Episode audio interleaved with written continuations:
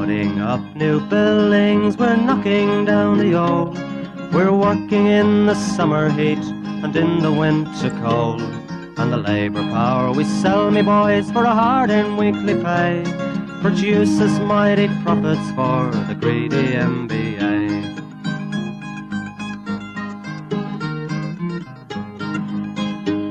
And whether we were born here or born in Italy, in Greece, in Spain or Ireland, in England or Fiji, we all of us are workers united, we must stand until the wealthy bludgers have been driven from our land. Welcome to Creatures of the Industry, an ongoing series of oral history interviews with the people who made the building and construction industry in Melbourne and regional Victoria since the 1960s. These podcasts are sponsored by the Concrete Gang in cooperation with Community Radio 3CR. and break a couple of concrete to back our of claims. So keep your powder dry and hold your head up high. It's class to class and face to face, our limit is the sky. We've got a fighting history and we never will be cowed. Our builder's labour is to make a man feel proud.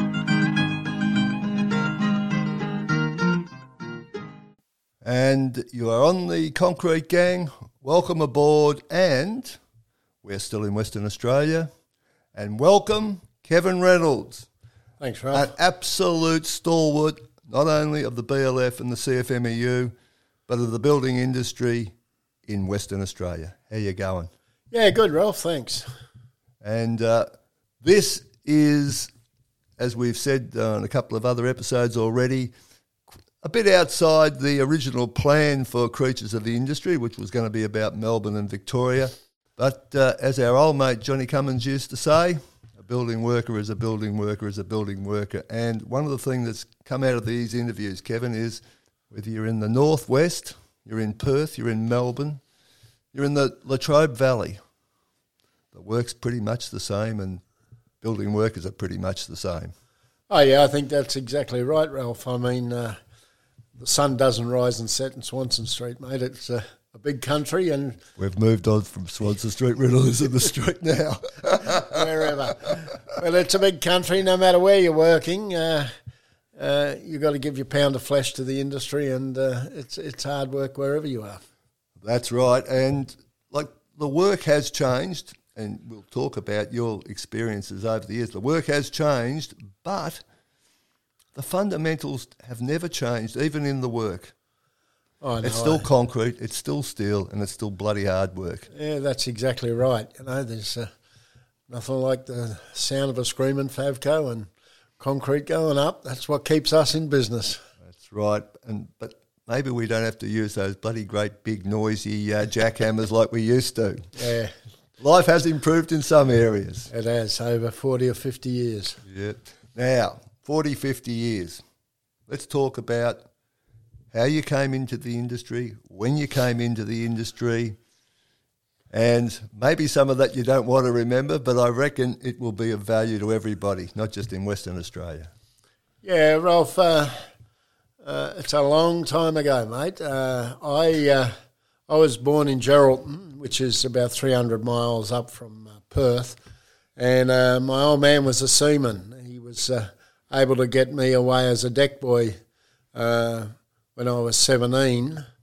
Uh, I didn't last long at that. I got very homesick and very seasick, so that wasn't for me. And then I, my brother was uh, a carpenter and worked with Painter and Dixon, and they got me a job uh, digging holes on a building site there. And then I ended up with a company called Concrete Constructions. Uh, Oh, Yeah, there's yeah. a name to remember. yeah, blast from the past. Few shitheads amongst them, let me tell you. And, uh, you know, I ended up as a dogman and doing a bit of rigging and whatever.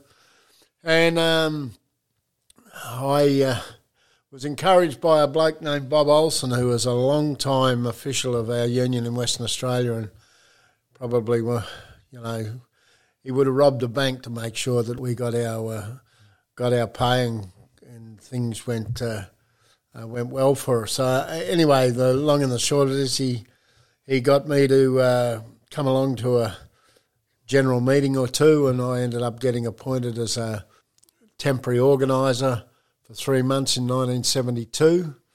Um, that uh, by 1974, I think it was in uh, April 74, uh, the secretary at the time uh, got sick. Uh, I think he had a disease called finger in the till. and, uh, a yeah. terminal disease. Yes, it was terminal for him, let me tell you. And I got uh, appointed and went from there. Uh, we were a very, very, very small union, had 1,100 members, no money, one, two, two organisers, myself and Bob Olsen. Uh, then I took over as a sec, and uh, we were determined, uh, with the support, I must say, of uh, Normie Gallagher and uh, and Camo and all the rest of them around who were around, Jimmy Bacon, uh, all all played a role in giving us support to employ extra good good officials, people who went out and kicked ass and turned the union around. And we become uh, a reasonable sized union for Western Australia with, with just plenty di- of clout. Just digressing slightly, yeah. uh, for the, the, listeners, obviously uh, are hearing us, but they're not seeing us, and we are actually sitting next to a collection of boxes which contain, shall we say, a slice of history of the union and the building industry in Western Australia that Bob Olsen put together, and uh, I just want to acknowledge uh, what a great job he did in collecting all these paper clippings, newspaper clippings, leaflets, but posters, all sorts of stuff, which is the history of the industry and the union for probably 25 years. Yeah, I mean, Bob was, uh, I think there's 18 boxes here. They're like those tubs you buy in Bunnings, you know, mm. and they're full of the history. Bob was a personal collector. He used to keep it all at home and he collected every uh, every uh, leaflet we put out, every wage sheet, every everything that we, all the journals, everything, yeah. the whole lot here. And uh, unlike some other branches that have dumped it, uh, we're lucky enough that we'll hopefully see this go into the Battye Library. It'll yep. be there for the future generations to see because there's a lot of history there. And uh, you know, if there's any uh, if there's a criticism we have, we don't tell our story. It's like uh, a lot of things in life; it just just disappears from the history. We need to tell the younger generation the story about the union and how it how it did uh, become what it is today. Yes, and uh, perhaps uh, I'm not going to be critical of younger people because if you don't know, you don't know and it's up to the previous generations to make sure that the history is passed on. And it's a cheap way to learn. The experience of others is a cheap way to learn. Yeah, that's dead right. And I mean, uh, this is a, a, great innovation to put it down like this. I mean, uh, I, I, I did 40 years in the union. A lot of people have said to me, oh, you should write a book.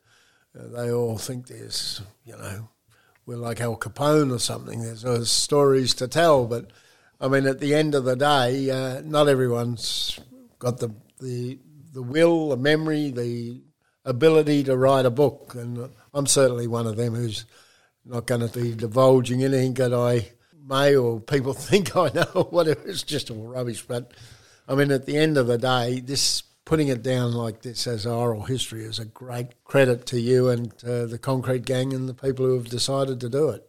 Well, I've got to say, I was also uh, the person who had it suggested to that I should write a book.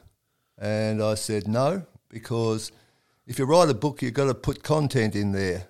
And that means you've got to talk about other people. Exactly. And I said, no, I'm not prepared to talk about other people because that's not what we should be doing. But if somebody wants to talk about themselves and what they did, happy days. Yeah, that's right. Now, in that period, which was you know, a memorable period, 72, 74, just for a start, with the Whitlam government and uh, the changes that were made at uh, a national level by Clyde Cameron. He was an ex official of the AWU, but from South Australia. They might be been a cut above the uh, average, but uh, Clyde Cameron did a lot to change the face of industrial relations in uh, Australia. In Western Australia, okay, you're a small state in terms of population, but a big state in terms of area and resources. How how was the industry in those days? Do you think what was the good, the bad? Because the resources boom would have been sort of starting then, and that caused a massive amount of dislocation. Yeah, it was. Uh, it. I can remember my first trip to Port Hedland as an organiser in 1973. Um, you know, you had Transfields, EPT, you had uh, all the best people. yeah, they, are all there, uh, building you know car dumpers and and crushers and everything up there. And uh, to be honest with you, it was a lot easier them days because we had a right to organise. Yep. You know, we got on the jobs. Uh, there was none of this business of you've got to give 24 hours notice, you can't come on the job or whatever. Um, most of the contractors just wanted you to get in, do your business, and piss off. You know, get get out of it. Um, all the camps in them days uh, we had access to. We could meet people before work, after work. Um, there wasn't a problem. They we actually stay in the camps today. Up there, they're all like prison camps. Uh, you cannot have visitors. You cannot. Union officials can't get anywhere near them. Um, there's security guards everywhere. There's 12 foot fences around. And this is not one or two, this is every camp. You just cannot get into them. So uh, the times in them days, but the wages and conditions were very, very poor, you know, particularly in Western Australia. I remember one of our first big campaigns was a campaign we had here called the Interstate Differentials, where we said to them, if you work for AV Jennings or you work for I'm trying to think who the companies were them days, but uh, if you work for Multiplex, for argument's sake, in Western Australia, uh, why don't you get the same as what you got in uh, as a builder's labourer in um, Victoria? And uh, it was an argument that uh, we ended up winning, and we got uh, we got conditions and wages equivalent to the base rates in Victoria. We certainly didn't get uh, the Victorian Building Industry Agreement and a few other things that you've enjoyed over there. But we did pretty well. And, um, and you know, we then established reasonable site allowances in the northwest. Uh, so yeah, it was uh, they were good days. Living away from home and yeah, yeah, all those conditions that were absolutely fundamental to that area. Yeah, one of the you know you're living away from home uh, was uh, you know people talk about up here now three and one and four and one and two and one. I think it was thirteen and one them days, but but you know we we got through it. Well, just my memory. Yep. Most of these improvements are actually written into the award.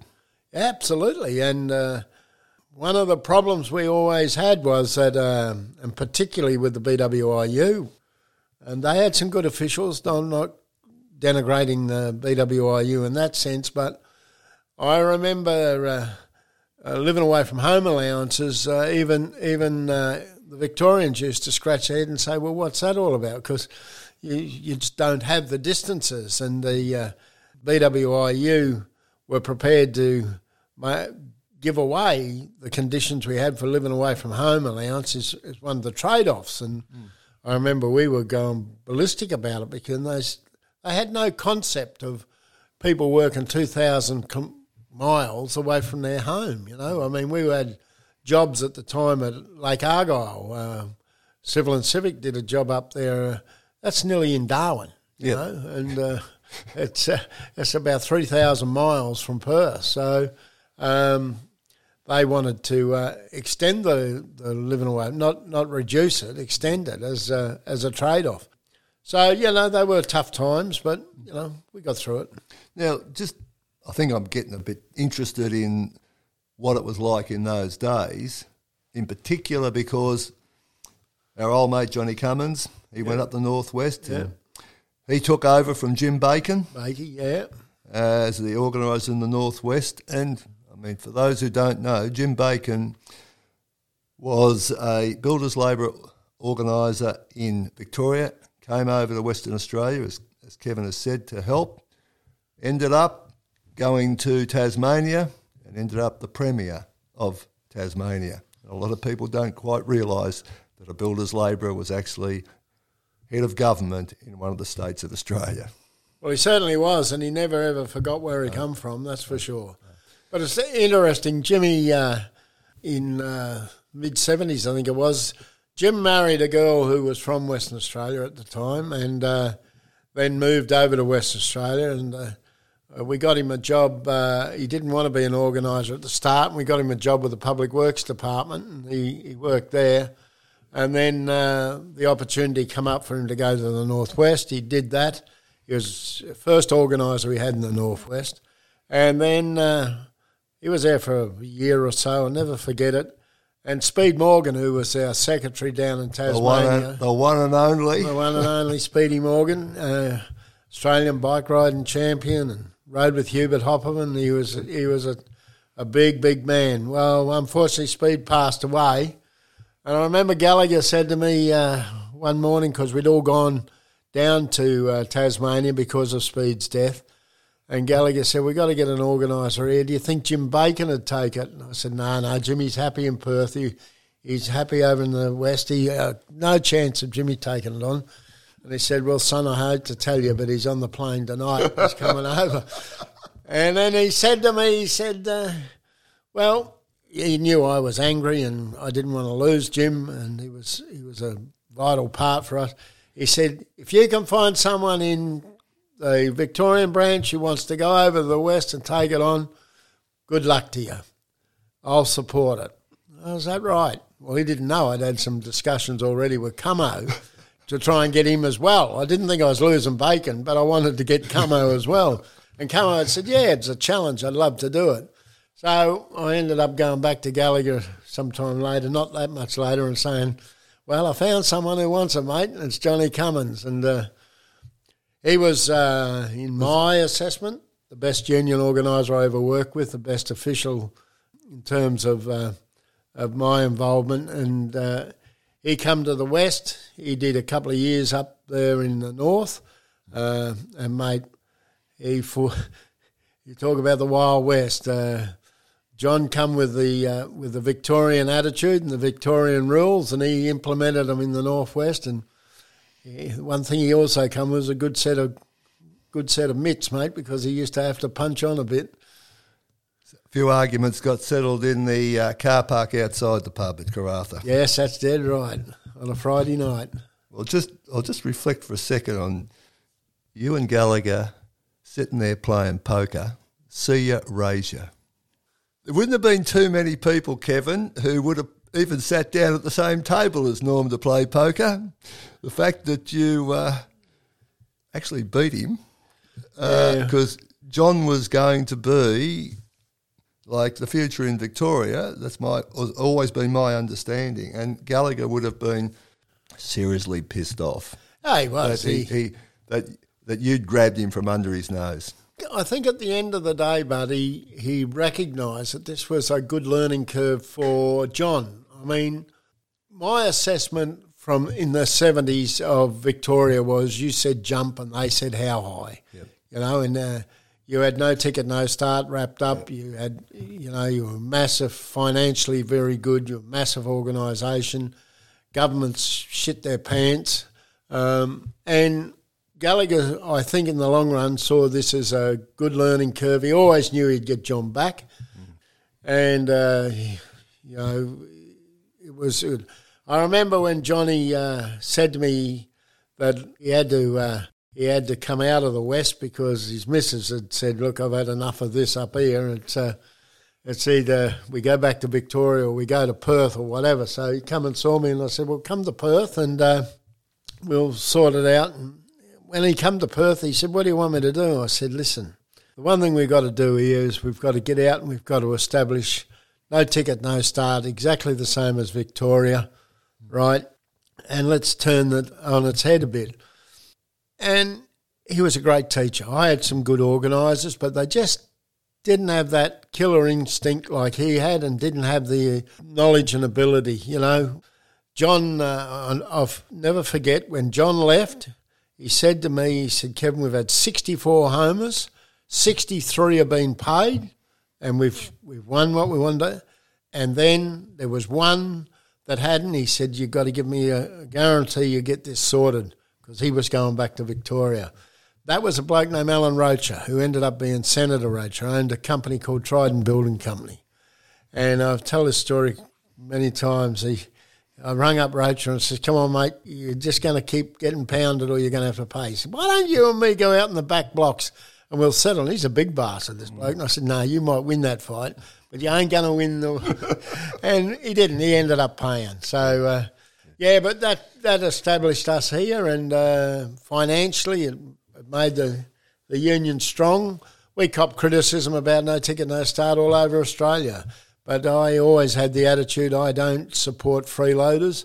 Uh, if you want the benefits of uh, the best football club in Australia, being Collingwood Football Club, then you've got to be in the club, and uh, that's uh, that's the way it was there. If they wanted the the conditions that that we won as a union, then they should be in the union.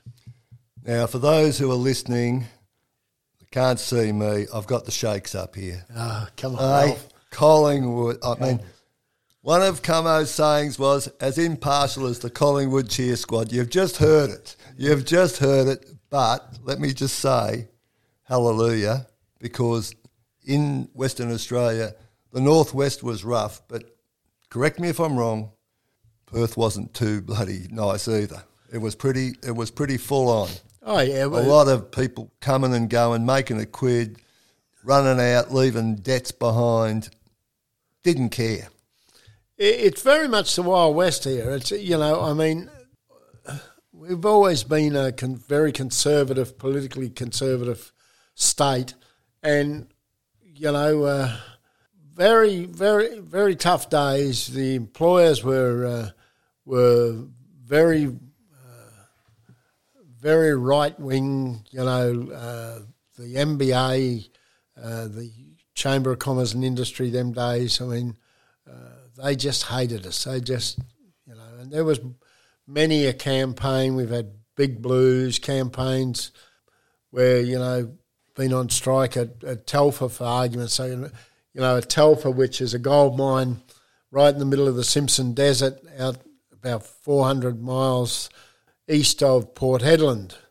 And there was one road in and one road out, and we had a six week strike there over uh, over uh, money, over over side allowances and what have you. And I remember we had to picket the place, so we towed a caravan from Perth up there with people from the TW, or organised TWU, the BWIU, I think were involved ourselves and what have you. And um, you know, we uh, we were on the picket line there. We parked the caravan on the side of a gravel road, uh, and the station owner, I'll never forget, he come out there and he had a 303 rifle and threatening everyone and what have you. Uh, and then he just said, I was a prisoner of war in Changi and the Japs were better than you Como bastards. And I mean, we were, we were there, and he's a station owner, but we were there fighting for decent wages and conditions for a site in the middle of nowhere. And the only way we won that was that we turned the trucks around, which brought in the food. Yep. And they run out of food and flew everyone out of the place. Uh, I mean, we've had those sorts of, uh, you know, Twiggy Forrest is well known to everyone now. They built Murrin Murrin. I mean, we had a massive blue there over. The joint was full of maggots. Uh, the the uh, the lunch uh, sheds and uh, not lunch sheds, the uh, the kitchens where they provide the the meals, three meals a day out of there. Infestation of blowflies get in and maggots everywhere. And then uh, what do they do? They turn around and say, "Oh, the workers planted the maggots and all this." You know, uh, again on strike for seven weeks there, all lost time paid, cost him six million dollars. He can afford it. Though that name does raise a thought in my mind. Is Western Australia a little bit different from the rest of Australia in that being a smaller place, an isolated place, families have become rich, they've become the establishment, and you are dealing with generations of the same attitude just passed on from generation to generation. Oh, Even recently, I noticed that uh, there's a independent liberal got up in uh, the federal election, but she's a Chaney. yeah, I mean, Liberal Party aristocracy. absolutely. Twiggy Forrest is part of the forest. Yeah. I mean, Yeah, the forebears were premiers and judges and God Yeah, knows what. right. It's the same. Pe- it's a ruling class, isn't it? it's very much a ruling class, you know. And uh, look at Gina Rinehart. Yeah. You know, she's another one. You know, A Lang. I mean, says uh, workers should be working for two dollars an hour, just like they do up in uh, in Asia. Um, and the richest woman in Australia, richest person in Australia. So yeah, yeah, there's a there's very much a ruling class here, and it, it it's not a. It's in the city as well, you know. You do projects in the city and that, you know. I mean, we've had time and time again, we've had disputes in the city over things that are just taken for granted, you know, like in other states like Victoria, you know, getting man material hoists on building sites, getting getting site allowances, getting conditions, getting lunch sheds. It's always a battle because no matter what, uh, there's always this attitude that you know building workers uh, are overpaid, are getting far too much. You know that they, you know they're always screaming that lollipop people are on the stop go signs are being paid exorbitant money, and they you know they lay them back in their lounge chairs while we're out there working sixty and seventy hours a week. Now, in terms of Perth, Yeah. as opposed to the northwest, which is, well, it did, I suppose, have one advantage uh, for you people organising in Perth. When the work was slow in Perth, there was work in the northwest, and that kept, for the price of labour, it kept it up more than it kept it down. I would have thought, because it it was a bit of competition for labour in an, in a time when it was difficult often to get labour, but when it went down in Perth, what else was there? Well, what you had here was a boom and bust industry. Yeah. And when, as it go, when it went down in Perth, quite often there was work in the northwest, but not everyone wanted to go to the northwest. Of course, of course. You know, people have families and have reasons why they can't do these fly these uh, well, what we call now FIFO jobs, fly in fly out jobs. Um, but in them days there wasn't fly in fly. You went and lived in a camp in the uh, in, in my days, um, and not everyone can do that. But you know, the problem is it's a very small industry here in terms of it's a small city Yeah. compared to Melbourne or Sydney, and when there's not many uh, tower cranes up, there's not much work around. People are people have got to go and work where they can find a job, and it may not be in the building industry. It could be doing anything, uh, and we lose we lose people because they'll you know some of them will travel chase work in Queensland or Western Australia or uh, Melbourne, Sydney, wherever. Uh, so yeah, it is a boom and bust industry, and it's uh, uh, it's a very sometimes uh, like at the moment it's very hard to attract people to come over here. Well, just in the time I've been in Perth, the number of sites that have been cleared, ready to go, but nothing's happening. Yeah. uh, I, I, was, I was- I was quite uh, surprised by how many sites were ready to go, but nothing. Nothing. There's Absolutely no labour. There's a there is a very big shortage of labour here. There's no doubt about that. But uh, you know, I'm I'm hoping next year we, we're told there's going to be a bit of work around in Western Australia. So let's hope some of these jobs do get going. Um, but there's many reasons, uh, finance reasons, all sorts of reasons that are outside of my ballpark. But uh, we just hope that they get going next year. Now, one of the things that I've noted too in this little visit to Perth is the city, the CBD, like it stands out like a sore thumb. It is big in terms of height, but it's a very small area. There doesn't seem to be quite the same um, sort of alternate CBDs that you have in other places, Sydney, Melbourne, and so on. Even in, even in Hobart, there's like uh, there's distinct areas of development, not just the actual CBD. No, was, uh, that a, a government policy, or is that just the consequences of the Well, industry? Well, it's uh, that that's that's the way it is. Uh, uh, if there is multi-story work anywhere else other than in the CBD, they're usually unit development. They're not.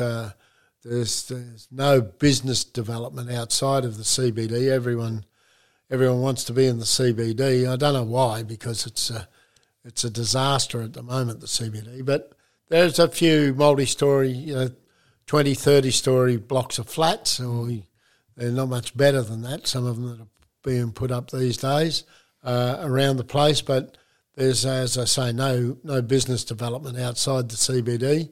Um, but again, we're we've only got, you know, nearly two million people. Um, it's a pretty small city, and one of the things that happens here is uh, everyone uh, when they knock off work, they just travel miles. You know, it's not unusual for for workers to travel 60, 70, 80 kilometres to their home.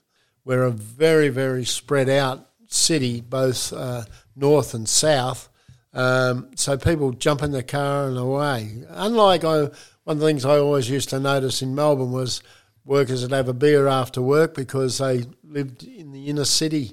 You know, uh, Yeah. talk about Cummer, the John Curtin Hotel and that. You could always have a beer with the f- use guys after work and then you could tootle off. But combination of drink driving and uh, time and and and the other thing is here's uh, there is a big push for you know building workers to on many of the sites to work ten and twelve hours Yeah. a day, uh, and then uh, they just got to jump in the car or on the train and get home.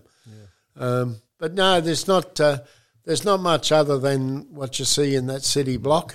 Um, you get three or four multi-story projects going, and that that keeps us busy. Yeah. Now, that just sort of puts in a thought into my mind that going back to when you came into the industry, the union as well as the industry was very much housing based. Is would that be right? Oh no, not really. No, I mean uh, we we never have had a foothold in the cottage development, right? I mean, if you're talking about unit development, yes, Ah, right. Yeah. units and uh, that sort of uh, development, yeah, we, we certainly The covered old, a, the old six pack. yeah, covered those sorts of things and, and bigger. Yeah. But uh, the uh, the single dwelling unit, uh, it was always a big issue that you know you you go and stand them cottages uh, or what we call cottage development, stand them up, and it's usually mum and dad trying to get their house finished and they're paying rent. Quite, you know, we didn't get into that. No, it was uh, primarily them days. You know, we we was shopping centres, was was in this the city block. Uh, uh, you know, similar to everywhere else, I suppose. But uh, there was uh, many uh, many of the big disputes that we had were on the refineries, uh, Kwinana and Banana, Yeah, yeah, all those sorts of places. Uh, they were the areas that uh, we had big disputes, and most of what we we won in the city block uh, didn't take us long to to uh, to win them. And we, you know, we uh, we won the thirty six hour week, and we won better conditions like you know superannuation and bloody long portable long service leave, all of those things. I remember when I started in 1972, we never got paid for sick leave. There was two weeks annual leave. Uh, there was no such thing as side allowances. There was no such thing as, as uh, portable uh, long service leave. All of those things. And let me tell everyone listening, none of them, not one of those things that we ended up winning, were given to us by the boss. Every one of them had to be fought for, one way or another. And uh, and the big thing in them days, uh, that is totally different today. But the big thing in them days is we worked as a federation, as a collective. If I had problems here with Jennings, who were a big company, ended up Which being was pretty easy to do. yeah, ended up being a Fletcher construction mob. But Yeah. when we had trouble with them, I ring up Gallagher, say, listen, we're having a problem here, mate. Can you give us a chop out? And that afternoon, there was a few concrete pours being stopped, and they'd come to the hill, and vice versa, Yep. And vice versa. And that went on, you know, I go.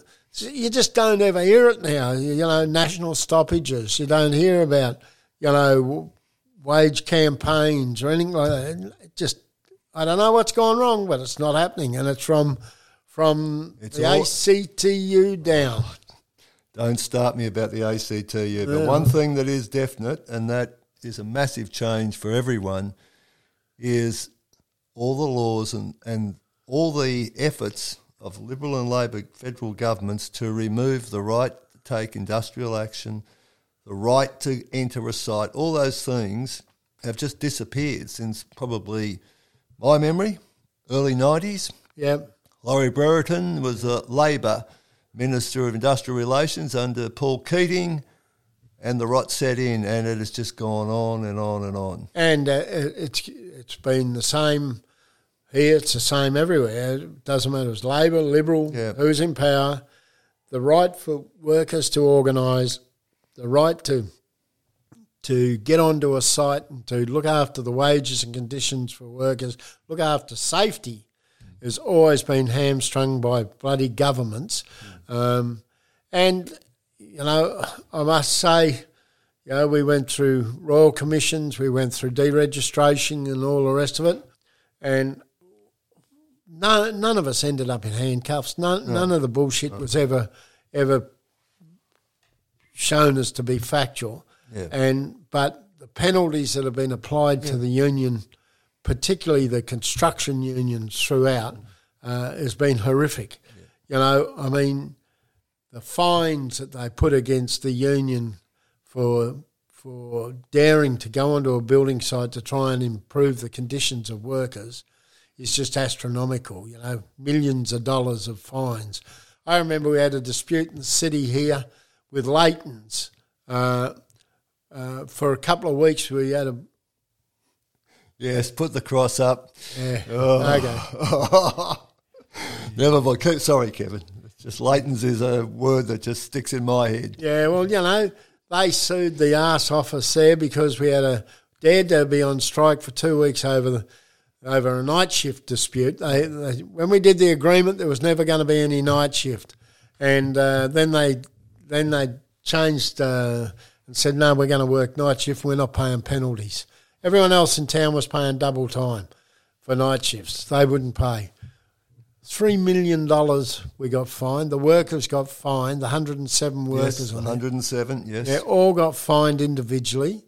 Um, now we uh, were able to sort out those fines.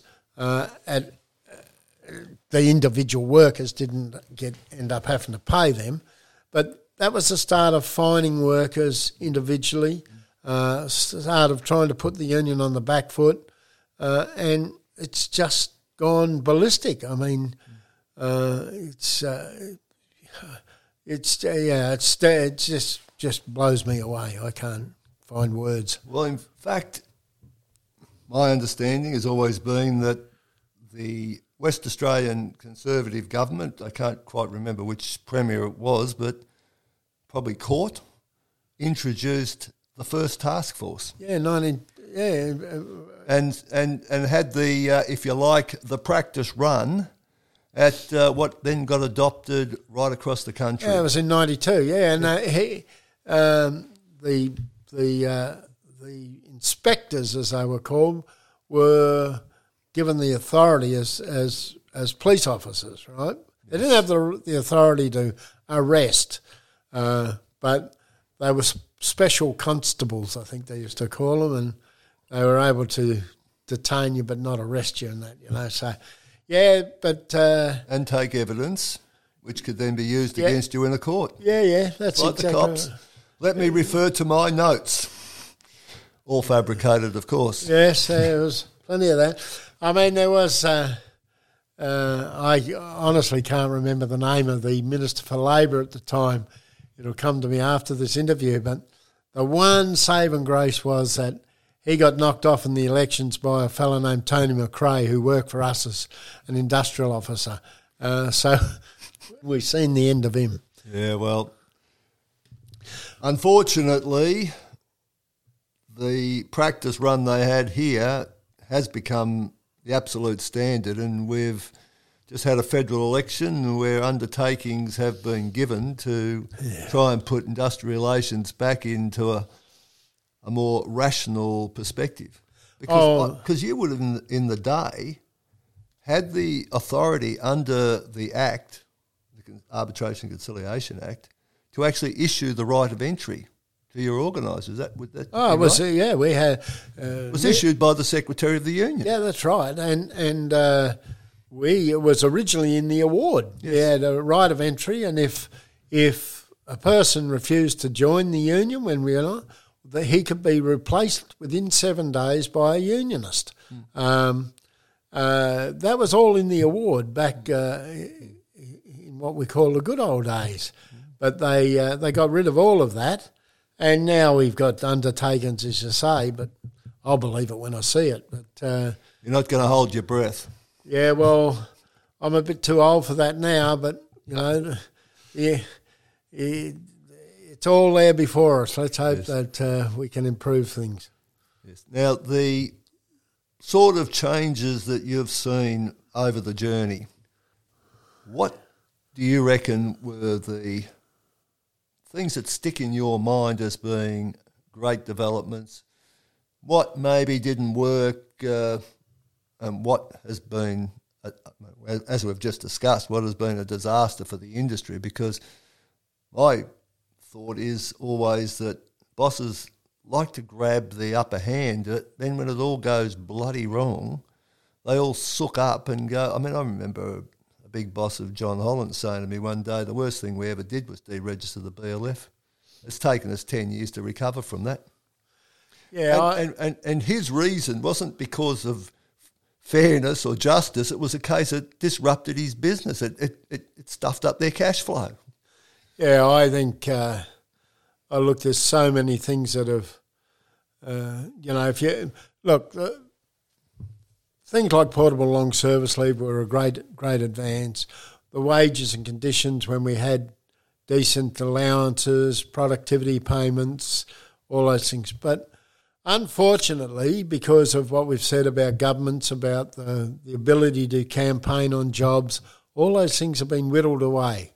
A lot of them have been traded away. You have to tell it as it is. You know, yes. I mean, uh, uh, you know, there's builders have uh, uh tried to do their best to get rid of uh, rostered days off. You know, I mean, uh, they used to be sacrosanct. They're not these days. You know, and I mean, there's so many things that are, and it's it's affected our membership. There's no doubt about that when you can't get onto sites to represent workers and uh, they why are they going to join the union if you can't get there to, to work with them and, and to, to look after their interests? So it's been a battle, and these are the things I'm hoping uh, with some modification to the laws we can improve. Um, but in terms of, uh, you know, the, I, I talk with builders now, and particularly with subcontractors who say they used to make more money when there was a enterprise agreement on the site that set a yes. a, a, base level for everyone. Yep. Um, you know, wall and ceiling fixing contractors will say to you, you know, they never made so much money as when we had EBAs and everyone had to be on an EBA because uh, at the moment it's just a race to the bottom. Uh, and that's uh, you know that's no matter uh, whether it's a builder pricing a, a, a multi-story job. You see some of the shitheads who are getting work here in this state now, building forty-story blocks of units and that, just exploiting kids, exploiting apprentices. Uh, it's just it's just shocking what goes on. Um, and the and quality of work is Oh, mate, poor. we're very lucky we don't live in an earthquake zone because these buildings are all precast, just thrown up, and they- they'd they'd crumble.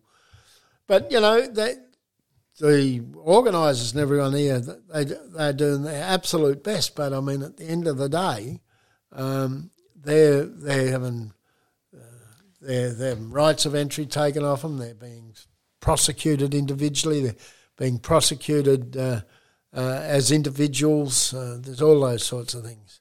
and that And the benefits that we saw that we were able to achieve during the 80s and 90s, as I said, are just just being whittled away, and to some degree, of most of them are gone. You know. Uh, And a lot of those things, especially in Victoria, like uh, the 36 hour week, that was the trade off for the increase in productivity. yeah.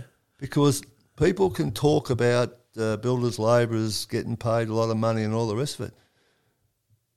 But building workers, not just labourers, but building workers generally, you put up a 20 story building these days, you do it in, in half the time with probably less than half the labour. And 36 was to give us a share of the increased productivity. Also, hopefully, create some more work for more people. Yep.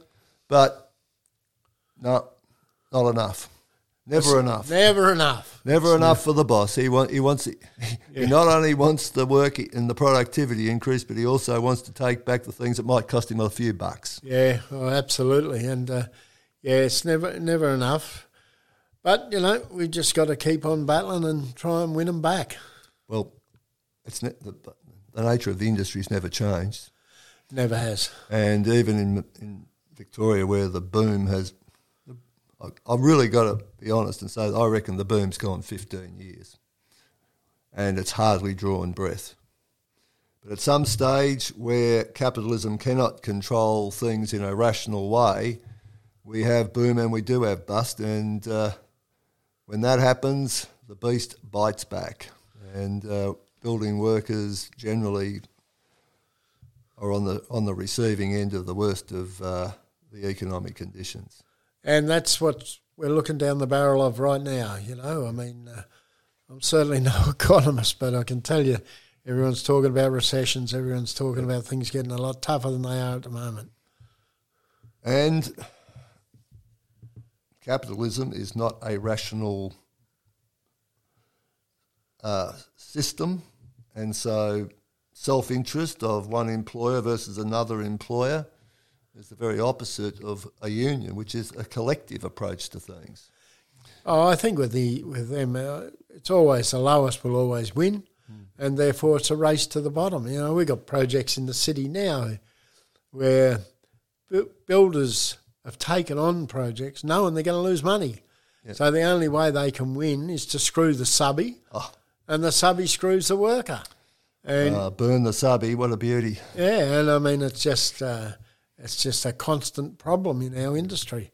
Um, and you know you've got then you've got foreign labour being brought in. Got, they're begging the government to bring in more foreign labour to exploit uh, left, right, and centre. Um, uh, so yeah, it, it, it's it's a product of capitalism. It's not going to change in the near future, and it'll be a battle that we just have to keep punching on with. Yeah, so they did, uh, the Morrison government did the uh, South Pacific a big favour and uh, let people come in and do uh, seasonal work and all the rest of it, and they all went home ripped off. Yeah, well, that, And, and then they wonder why these people from these small island nations uh, basically say, stuff you. yeah, well, I mean, uh, there's plenty of that goes on here in the in the different industries, not just our industry, but you know, farming industry, picking ve- fruit and vegetables, uh, everything. You know, they the uh, the in the strawberry industry, the amount of people who are just exploited and, and living like like animals in in uh, in accommodation that the boss is supposed to be supplied was shocking. Well, I was talking uh, in one of the previous episodes uh, with Alan Hughes.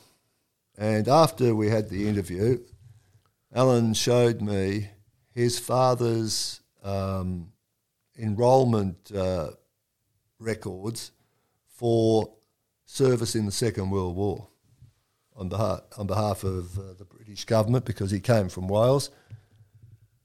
On his enrolment record was a description, you know, name, address, date of birth, then his union membership, which union he was a member of, and what his union number was.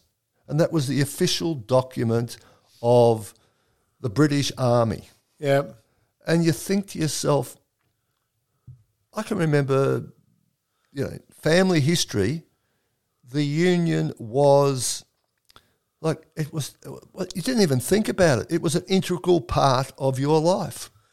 There was a mortuary fund. A union had a mortuary fund. So uh, returned servicemen the union knew who the returned servicemen were and looked after them and so on and so forth it's just like it's a, a, a we've gone from being a collective fighting organisation to an RACV Yeah. you know, that sort of service provider. Yes, it's. Uh, uh, what do you say? It, it, I mean, one of the problems I think is that young people of today, like when I was a young bloke, my old man was in the union Yep. before me. He was Yep. a seaman in the union. I always was brought up with union knowledge. He wasn't a he wasn't a delegate or he wasn't strong, but he was a he was a union man, right? And uh, and I I grew up with that sort of background. Uh, but what you find now is young blokes, their parents weren't in the union, and some co- times their parents weren't in the union. You know, going back a, a long way. So you, you talk to people don't even know what the word means. Uh, young people today, right?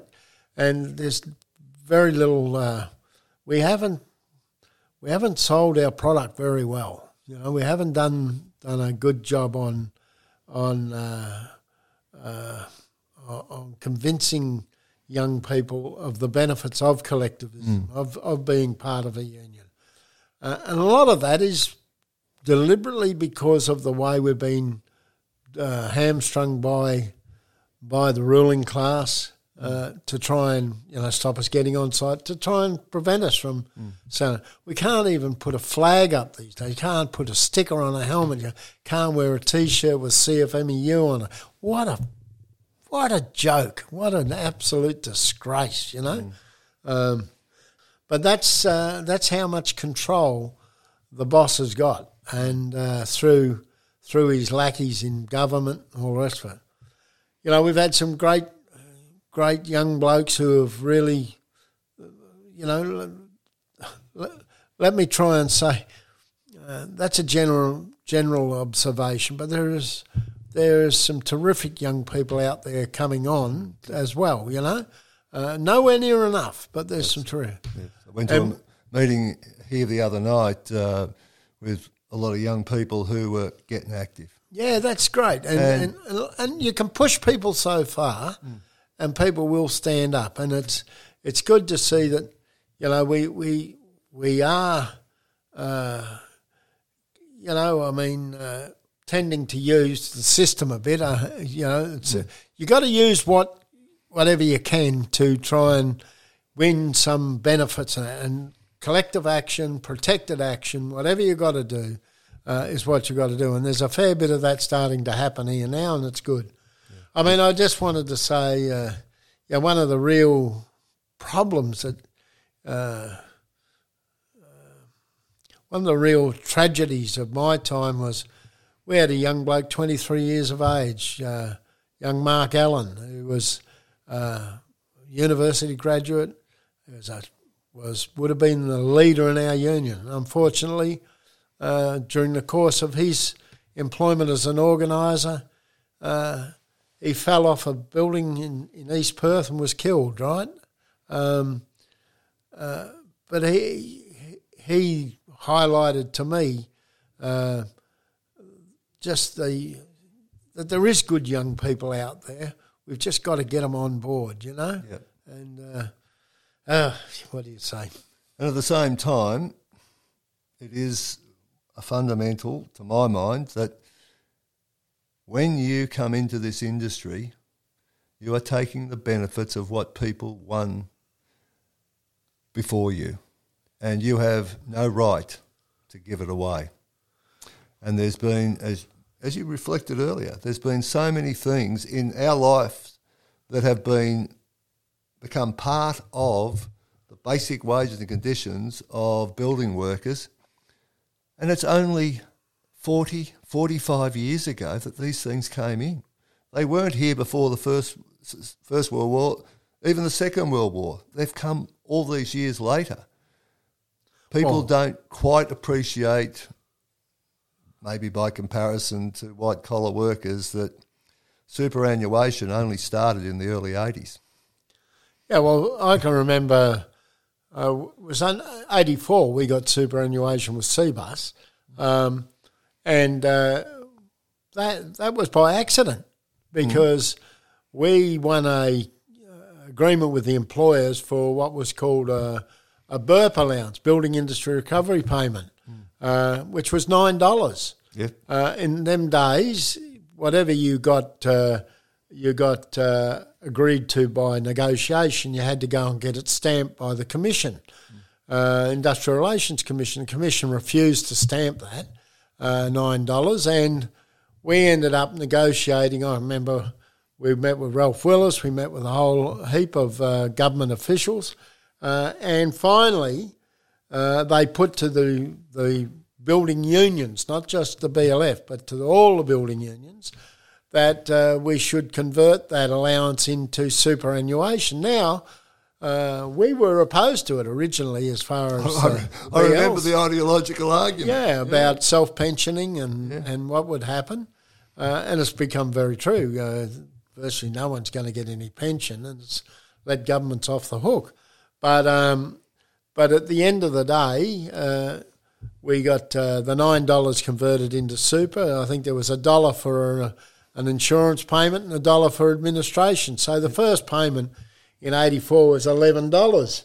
Um, uh, for super, and it's it's built from there.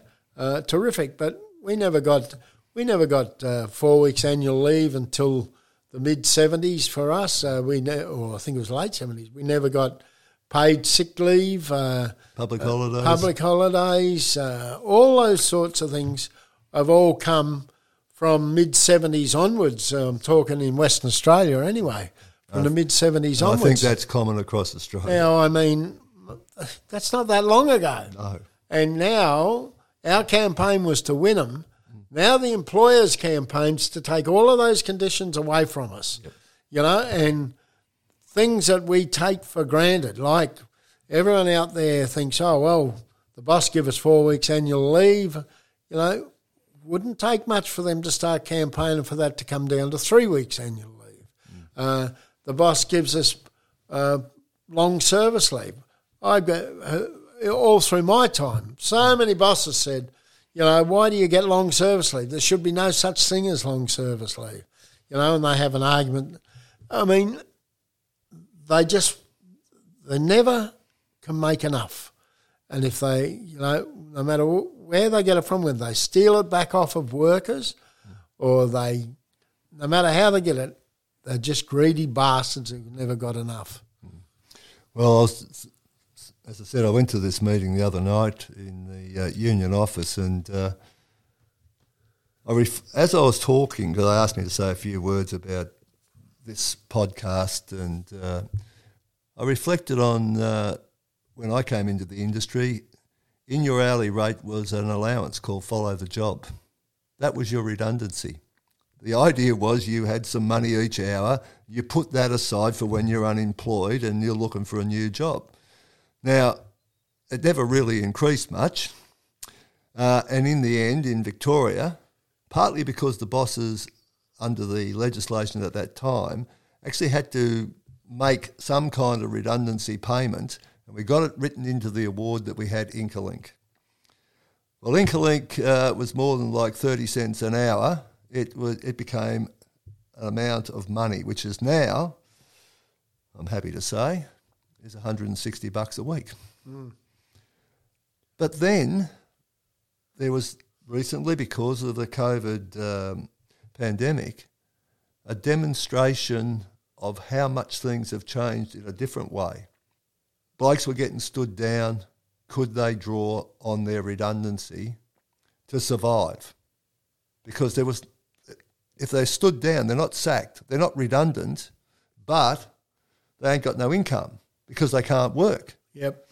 So yeah, okay, the board agreed to allow people to draw an amount of money each week to keep going. And then I thought to myself, yeah, we had follow the job, but you could get on the rock and roll. It wasn't a great bloody lifestyle, but you could get on the rock and roll. You could put food in your mouth.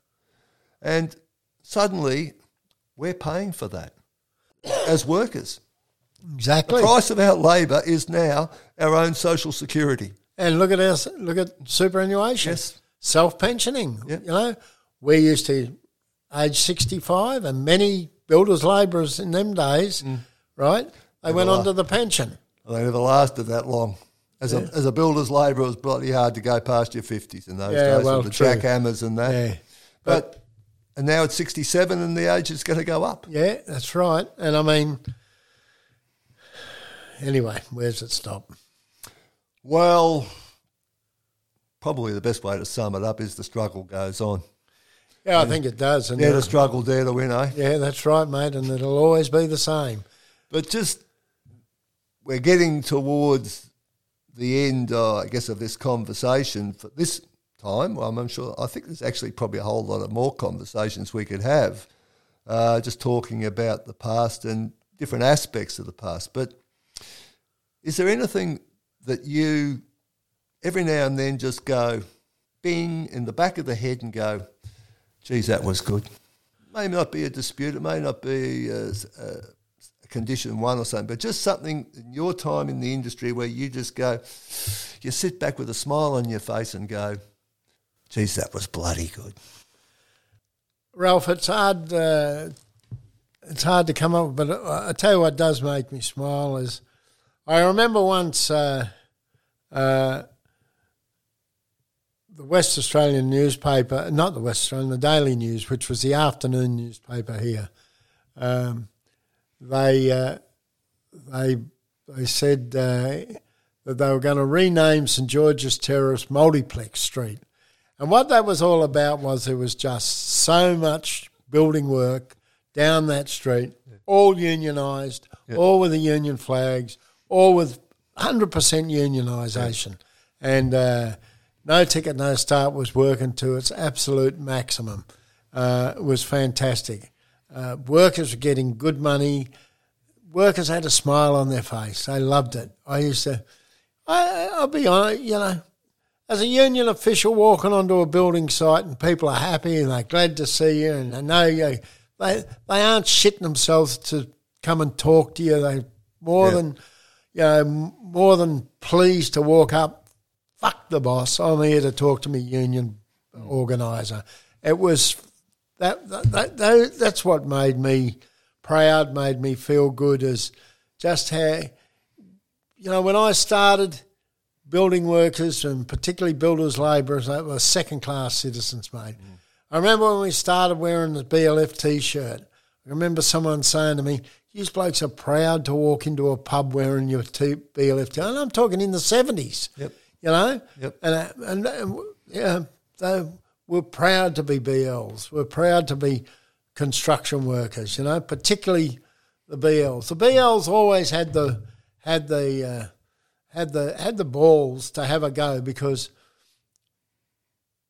even tradesmen, even my brother who was a five year time served tradesman, they sort of felt that the builder's labour is a second class citizen, right? Second class. No, no, no.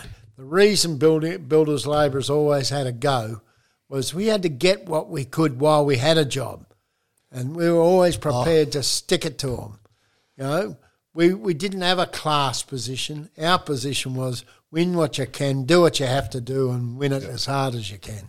because you weren't going to be working tomorrow. Anyway, That's right. Because the work right. wasn't there. But look, that is a, like a really interesting response to me because when I think about my time in the industry, and it's been good and bad, up and down, in and out, the whole usual story. The one thing that sticks in my head, and I've been really pleased to realise that a whole lot of other people experienced it too, was you went to the best school in the world. It was called the Smoko Shed. Yeah. And you learnt about not just the industry and the union, but you learnt about politics. You know, it, You know, it someone, doesn't happen now, but Ralph. like, it was great. It Ralph, was a great. bloke said to me just the other day, he said, We used to go in there to the smoko shed and we'd talk amongst ourselves, what's going on, how's your family going, what's happening, what's this, what's that, Where, where's the, they're on strike down the road, what's the blue about, all this sort of stuff. Exactly. Today, you walk in, they've got a mobile phone in their hand, Mm. they're texting away, not a word being spoken to anyone, Mm. and that's what's happened with social media. What's happened to to uh, become very insular, very isolated people. Destroyed collectivism. Oh, Because absolutely. they're just there as an individual. Yeah, I can remember on jobs we used to do the quiz. We'd have smoko, and then everyone got their papers out, and we did the quiz. yeah, And it was the greatest comedy routine of all times because you knew something. Who the do you think you are? Yeah. Bloody professor, are you? A bloody prof-? and it went on and on and on. It was just, it was a joy to go to work. yeah Yeah. people probably much more than today were injured. People were in dreadful circumstances uh, because there was no insurance backups and all the rest of it. There were people who were doing pull-ups for, you know, groups in the community. There was all sorts of things went on, and there were blues, and the boss was getting personal, and all the rest of it. But you love going to work. You love going to work. It, it, it 'Cause they were your sounds crazy. It That's- sounds crazy, but it's true. you were with your mates. You know, it was. Yeah, it was some ways it's like going to the footy club. Yeah. We go amateur footy. I was Yeah. big big part of my life was amateur footy. You go to the footy club, you know, every it's just was all your mates. You just loved being with your mates, and that was the same when you went to work. Yeah. You, know?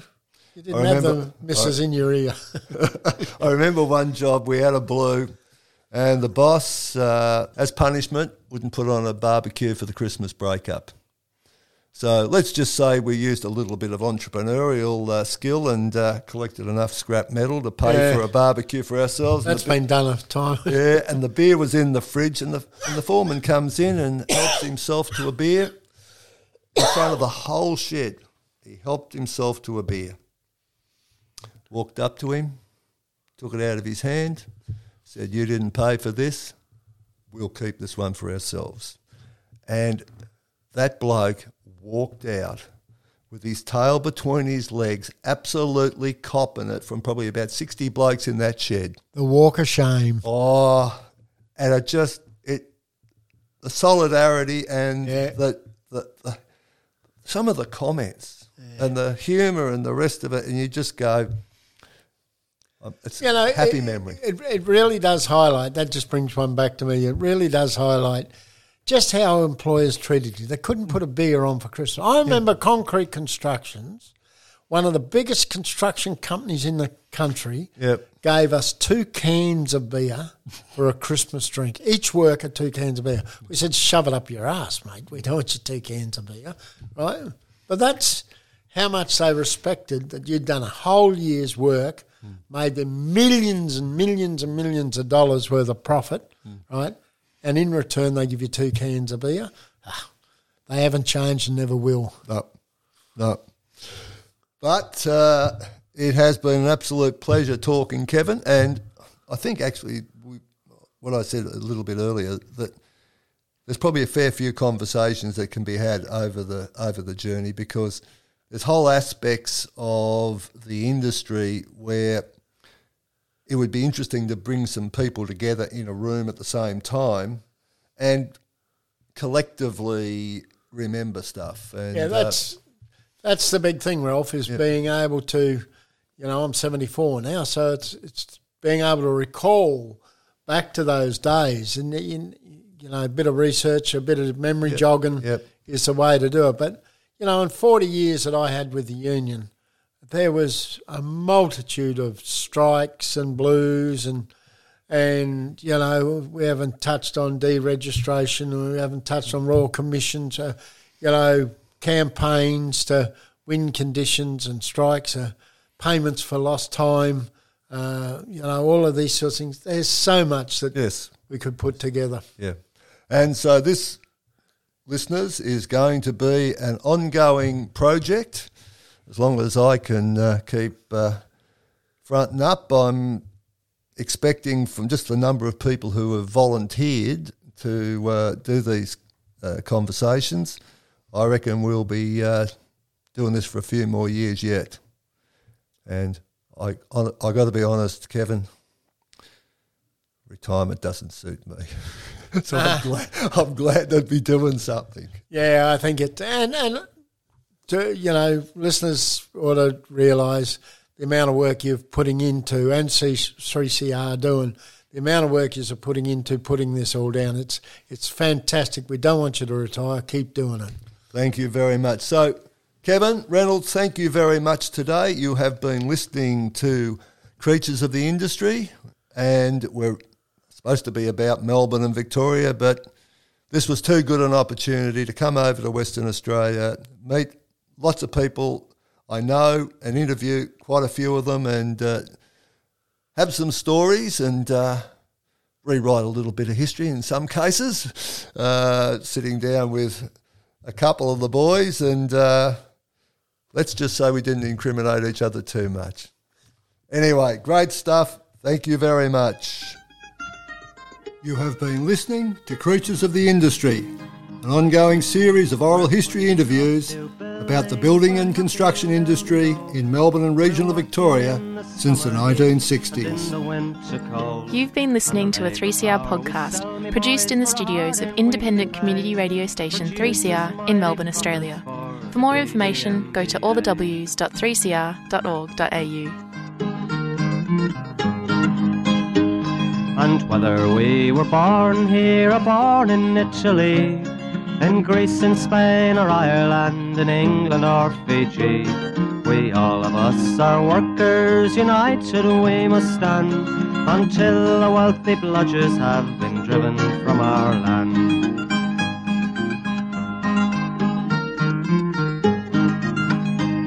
We faced deregistration, it backfired in the face. We're not fooled by arbitration, we won't stay in our place. We hit the bosses hard and fast to win and keep our gains, and break a couple of concrete pours to back our log of claims. So keep your powder dry and hold your head up high. It's class to class and face to face, our limit is the sky. We've got a fighting history and we never will be cowed. Our builders' labour is an